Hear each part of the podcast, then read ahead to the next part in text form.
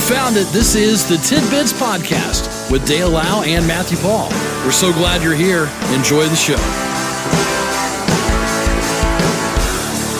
Well, it's a hump day Wednesday. This the 11th day of May. And a good, good morning to you, Matthew Paul. Yes, good morning, Dale. I'm trying to be as quiet as possible to gently nudge your transmitter along. It was, uh, you know, it was off, you know, and I got here at about, I don't know, 5.15. I attempted to, Wow. to get it up and had some success. I thought, oh, success. Oh, we're good to go. Yeah. Then back down it went. And then um, it rang busy. Oh, it's busy. but uh, thankfully, we got it back up, and here we are. There you go. So, oh, miracles do happen. There was a day, and uh, years and years ago, uh, when we used to do school lunch menus, Yeah. and I did a, I did a sound effect of a screaming monkey, and it shut your transmitter off. Do you remember that? Kicked it off. Yeah. Too shrill, too high. Yeah. Didn't like it.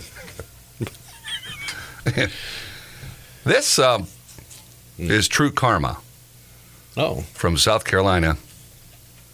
A man accused of strangling his girlfriend died of a heart attack while burying her in the yard. Oh no.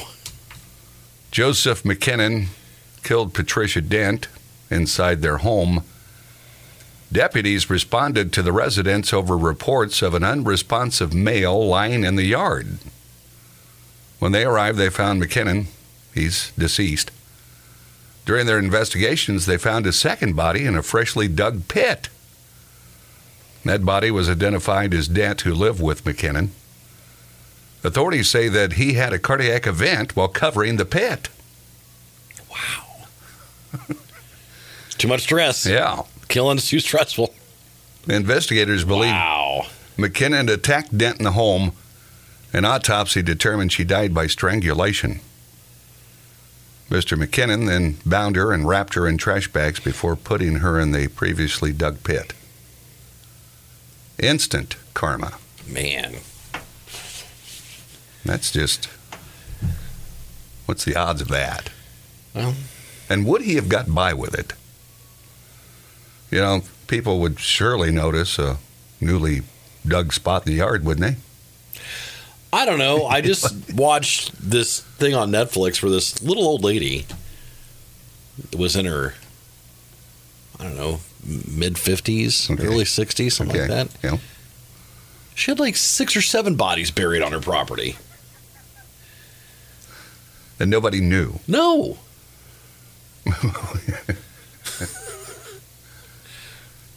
So she just uh, would knock them off. And, Well, what she would do is she would take people in. So she Yeah. would take Oh, in, no.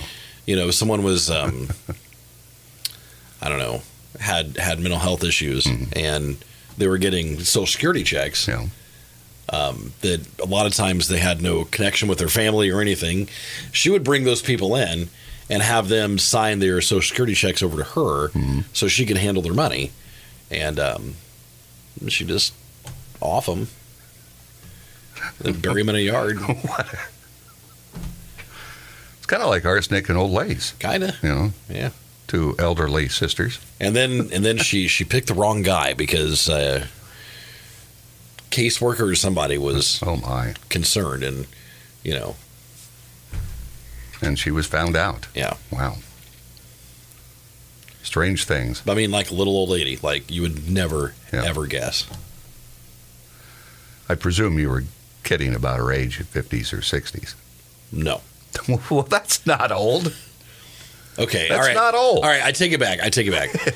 you're right. You're right. It's not. And and the, part of part of her thing is that she would she would dress in a way Okay. that would make her look More elderly. to, to look more elderly. Okay. My my apologies. That's I'm sorry, but she would like you know she would dress almost kind of like the grandma from from from uh, Bugs Bunny. You know what I mean? Like she had the big glasses and her hair was always up in a bun thing, and you know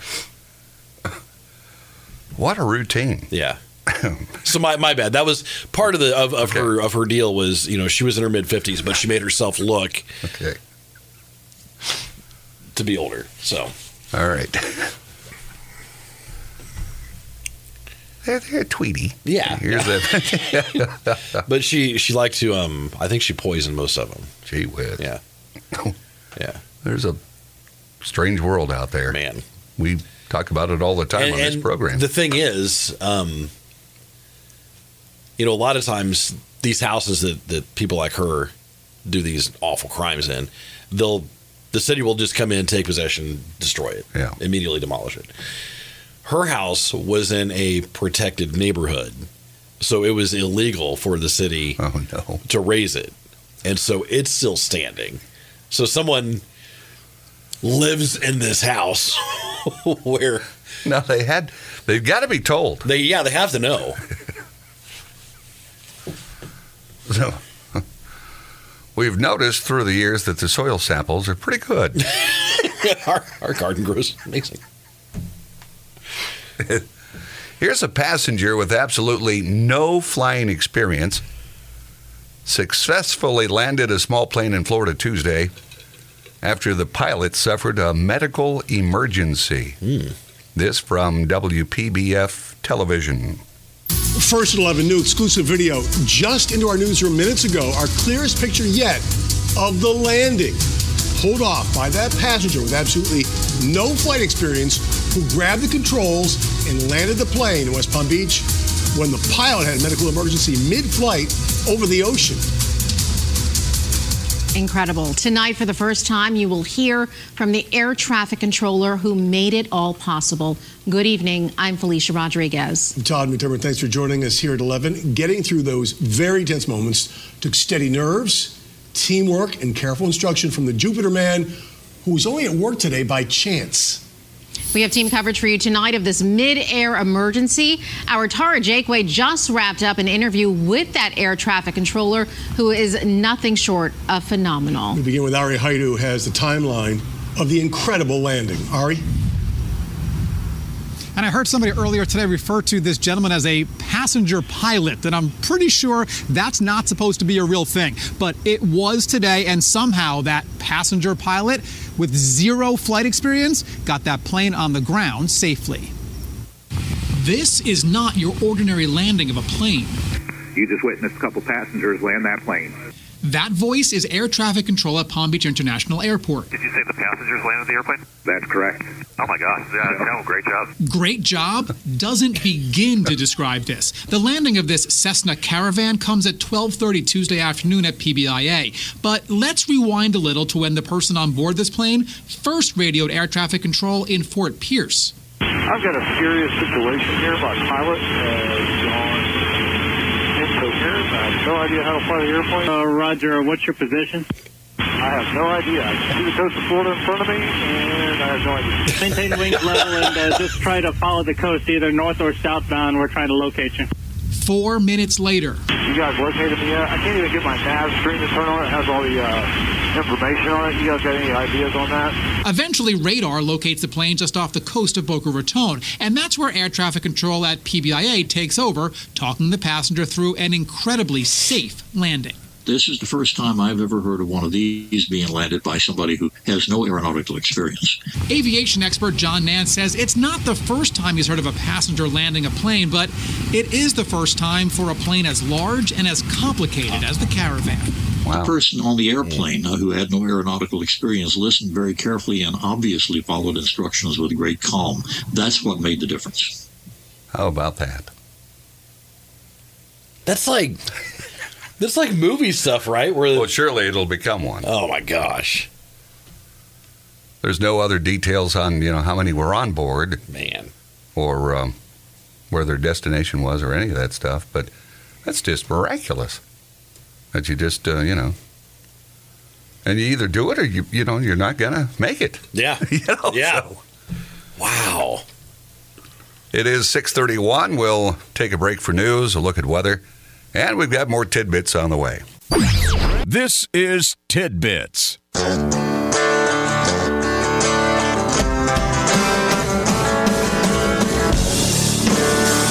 It's 6:37. I remember years ago when I was a youngster, probably 4 or 5. We had a family gathering.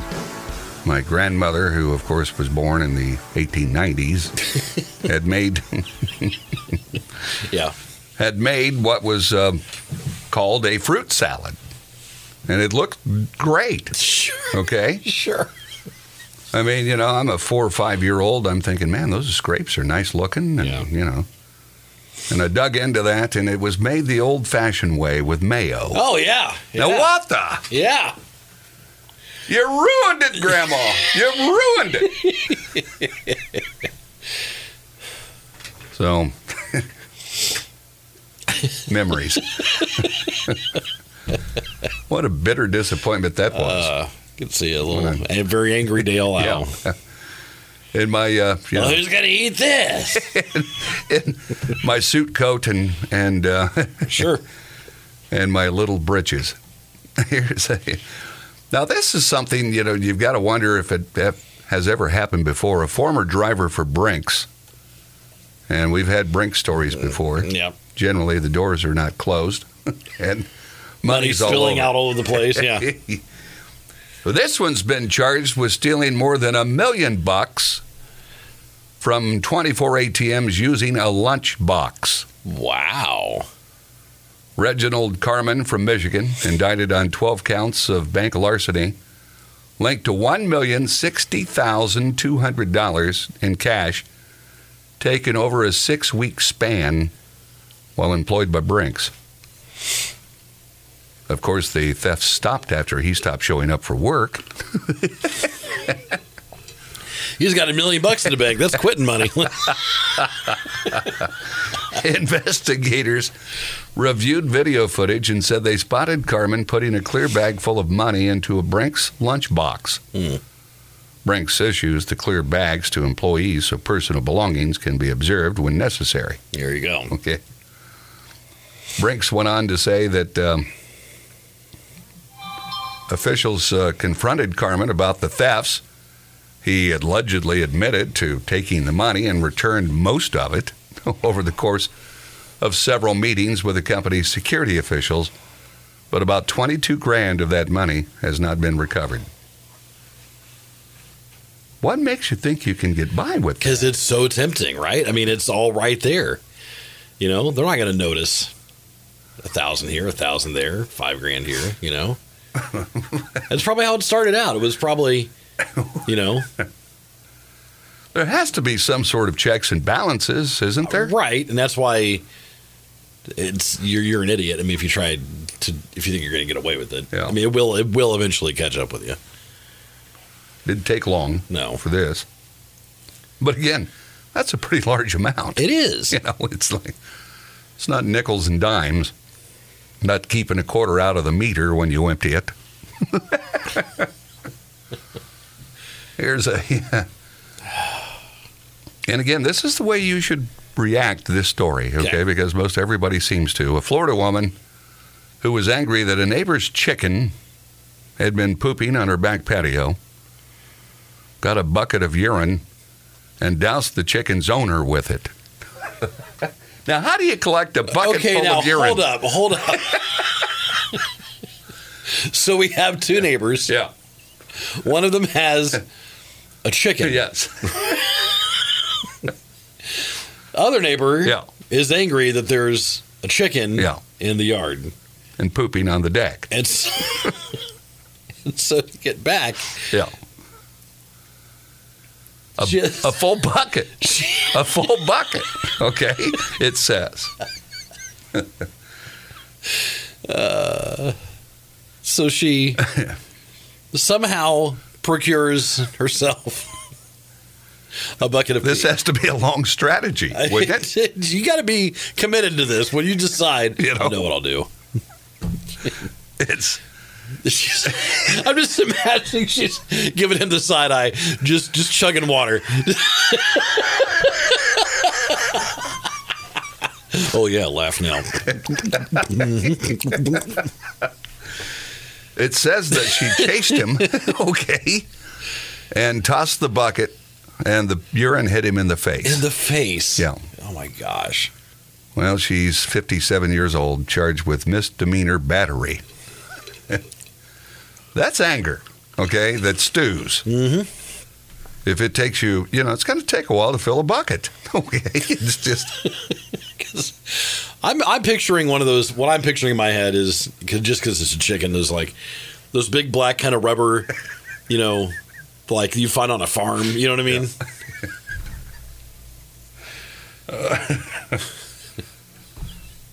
the things people do. But you're right. You got to be committed to that. I mean, that's Yeah. that's playing the long game. That's you know. Weeks, you would presume. You know, I. So, just, just chugging coffee every day. Just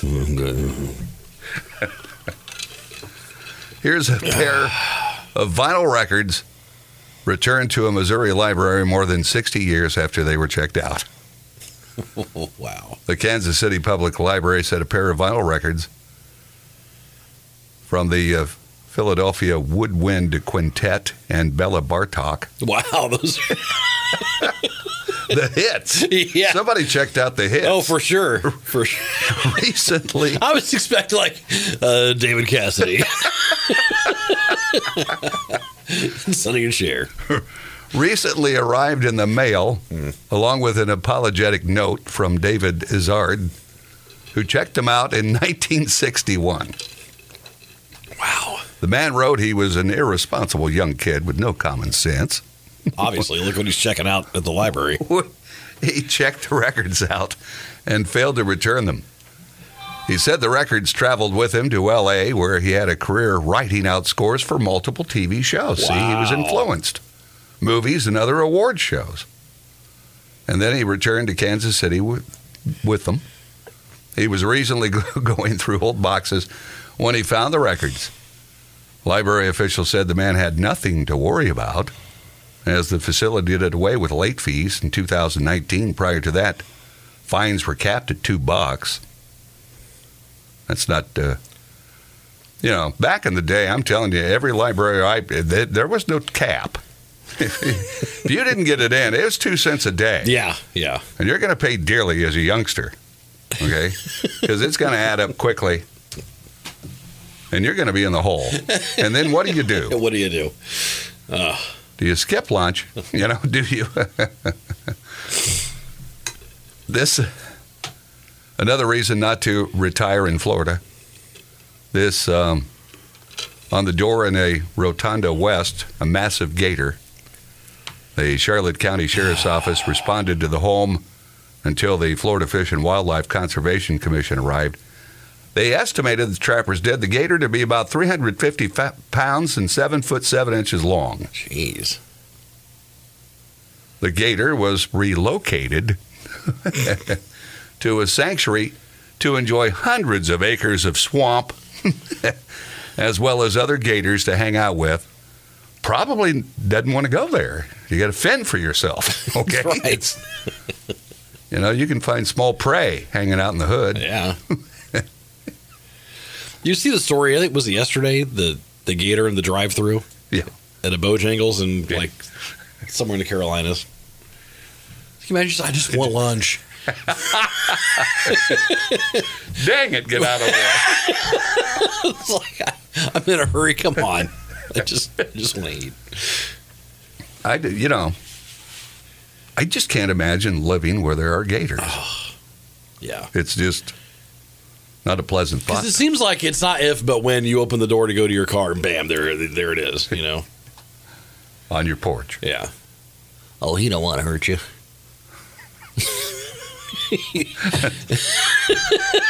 That's your neighbor Yeah. who's lived there all of his life. Yeah. Oh, he don't want to hurt you. He's scared of you.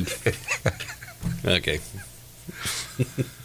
It's uh, you know I get the thinking about golf, you know, because it's lovely to play golf. Yeah. But when there's water and many facilities have it down there, you got to figure that there's there's a good risk. Yeah. Don't go in there looking for your golf ball. I'd come back probably two or three hundred dollars in the hole just with golf balls. Just with golf You know, balls. 'cause- nope. Nope. In the woods? Nope. Nope. So there you go, some tidbits on this Wednesday. Okay. Still thinking about the woman with a bucket of pee. Gosh. and and you know the effort you've got to make to even use that bucket. I know. And then the accuracy, like, are you practicing with water? All over chicken poop. Yeah. Like, if someone gave you a bucket of water, do you think you could hit me in the face while, like, chasing after me? Do you think you could, What's the odds? right? You know what would happen? I would take weeks to get that, and then miss you terribly. Right. And Yeah, then it, yeah. it's all for That's what nothing. I'm saying. She probably had to practice, you know? Why not douse the chicken? you know, I don't know. you put a bucket of urine on the chicken, he may not come back. Maybe. I don't know. Maybe the chicken was being coached to go poop on her deck. Go over there. coached. oh, Matt, I'll uh, I'll see you tomorrow. That'll do it for Now- now go, tidbits. go over there. Go over there. Since it was just a chick, it's been in training to get that old lady. Little Miss Plumpy over there. She's come on. Oh, we don't do that here. We don't. We go over there. There. Okay. All right. Yes, I am. Pushing that chicken on my deck. All right, Matt. I'm getting hot from laughing. All right, so we, we got to move on. I gotta go. All right, see ya. This has been Tidbits with Dale Lau and Matthew Paul. We appreciate you listening and we ask that you consider subscribing, leave a comment, leave a like, and thanks for stopping by. We'll talk to you again next time on Tidbits.